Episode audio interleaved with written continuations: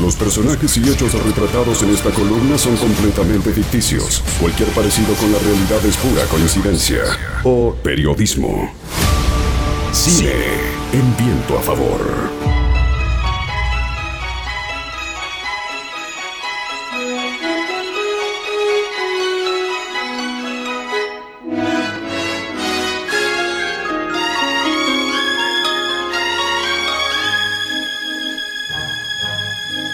Hola Hernán Gabriel, ¿cómo va? Bienvenido. Compañeros, ¿cómo andan? ¿Todo bien? Bien, muy bien. Bueno, hoy se cumplen 50 años de una película que conocemos más por su remake. Esto pasa muchísimo hoy, ¿no? Las remakes, la remake básicamente es volver a hacer la misma película, otra versión después de un tiempo. Conocemos muchas películas, más por las remakes que por las originales, desde King Kong hasta tantas otras. Y una de las tantas que conocemos más por su remake que el original es Charlie y la fábrica de chocolate, como se llamó originalmente en el año 2005, cuando Tim Burton, junto a su actor más que fetiche, te diría su único actor en, algunos aspectos, Johnny Depp, hicieron precisamente esta película. Pero hoy se cumplen 50 años del estreno en 1971 de lo que fue denominado en España y en la Argentina un mundo de fantasía. En realidad la película se llamó Willy Wonka y la fábrica de chocolate, o sea, la original de toda esta historia. Buenos días, estrellitas. La Tierra les dice hola. Año 1971, en realidad bastante antes, en la década del 60, Roald Dahl, que es muy conocido como escritor, el tema es que un día estaba en la casa y quería hacer dormir a las dos nenas, Olivia y Tessa. Les inventó el cuento de Willy Wonka y la fábrica de chocolate. Con el tiempo, obviamente, decidió escribirlo. Pero fíjate lo que pasó que es muy llamativo. Hoy por hoy hay cinco borradores de aquella historia original de Charlie la fábrica de chocolate en el museo de Rod Doll que está en Buckinghamshire, en, los en, perdón, en Inglaterra.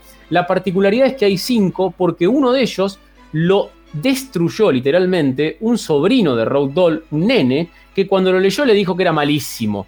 Bueno, la cuestión es que Roald Dahl lo termina publicando este cuento, el de Willy Wonka, solamente en la primera semana. Estamos hablando que no había redes sociales. 1964 solamente vendió 10.000 copias en los primeros 7 días. El New York Times, allá por el 64, lo calificó de, entre comillas, puro placer. Bueno, esto es la historia original de esta película.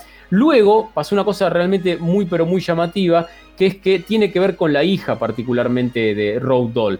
¿Qué hizo la hija? Básicamente le llevó una copia a la casa del libro y le dijo, papá, haceme una película de esta historia a Mel Stewart, que es un gran director, que decidió hacer la, la adaptación del libro porque David Wolper, que era su gran colaborador, estaba buscando, en realidad, una empresa de chocolate, lo estaba buscando para hacer una película sobre un producto de chocolate. Bingo Alcoyana, como diría Bruno Carámbula, ¿por qué? porque tenía la necesidad de hacer una película de chocolate con la hija que le había traído la historia de precisamente Willy Wonka y la fábrica de chocolate. Y así surgió finalmente que llegara al cine esta obra de Rod Doll, que es realmente muy pero muy buena, que originalmente quería que la hagan Peter Sellers, finalmente no fue así y terminó siendo Gene Wilder, que no les va a sonar tanto el nombre quizá a mucha gente, pero Gene Wilder es una leyenda, el actor fetiche de Mel Brooks y particularmente para mí es el actor de Una chica al rojo vivo, que en la década del 80 fue una de las primeras películas que llegó en VHS aquí a Neuquén, pero particularmente este es Jim Wilder que terminó siendo y haciendo de Willy Wonka ya por el 71 para una película que fue un fracaso estrepitoso y como suele pasar con el tiempo, se empezó a recuperar, sobre todo a través de las películas de Navidad, cuando empezó el cable, y terminó siendo hoy un verdadero clásico después del estreno de la película de Tim Burton allá por 2005. Tuvo muchas críticas en su momento Road Doll por esta historia.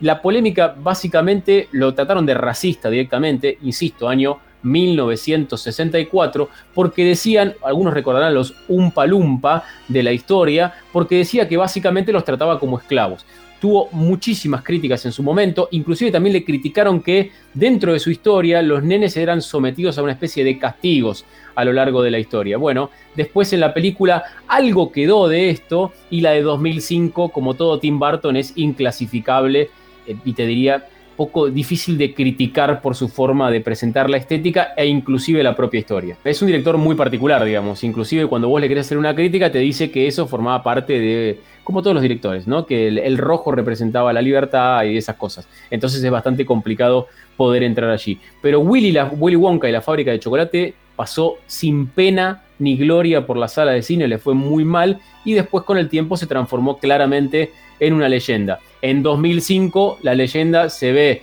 reflotada claramente cuando finalmente es obviamente Tim Burton, de la mano también de Scorsese en su momento, el que terminan haciendo particularmente esta nueva versión que se llamó Charlie, la fábrica de chocolate, con muchísimos efectos visuales, con un éxito brutal de taquilla porque la película recaudó 475 millones de dólares y volvió a traer en definitiva un poco de luz para aquella de 1971 que había quedado un poco en el olvido y que solamente algunos la reflotaban como película de culto. De hecho, en Hollywood pasa una cosa muy llamativa que de hecho los más chicos no logran comprender. Hacer una película de un superhéroe en Hollywood era síntoma de fracaso cualquier cosa de superhéroes que llegaba al cine fracasaba. Y lo hemos contado por ahí en tantas otras como inclusive Mario Bros, ni hablar de He-Man, todos los muñequitos que llegaban éxitos, exitosísimos, Barbie, tantos otros, que cuando querían llegar al cine eran un fracaso atrás del otro. La historia de que cada superhéroe que aparece en el cine hoy por hoy, en el nuevo milenio, es un éxito de taquilla, no era tal. Y sin embargo hubo alguien en su momento podemos hablar de un montón de cuestiones, pero particularmente yo me centraría en 2008 cuando estrenan Iron Man, que dijeron, bueno, está bien, no funcionan los muñecos en el cine, bueno, vamos a probar de vuelta, por supuesto. Detrás de todo eso estaba nada más y nada menos que la gente de Disney. ¿Y en este caso también fue una movida publicitaria como, como la original?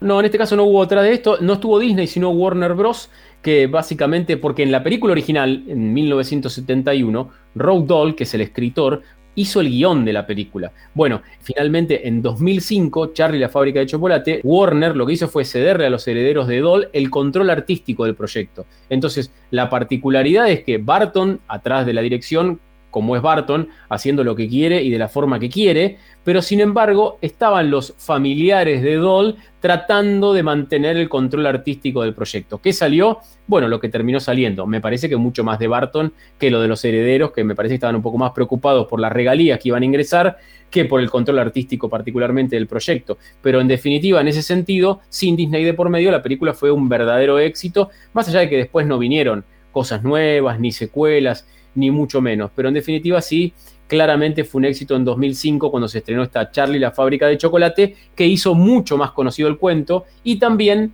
casi te diría como un coletazo, trajo un poco de luz aquella olvidada película de Gene Wilder, enorme Gene Wilder de 1971. Gracias, Hernán. Un gran abrazo para todos. LU5 Podcast. Viento a favor.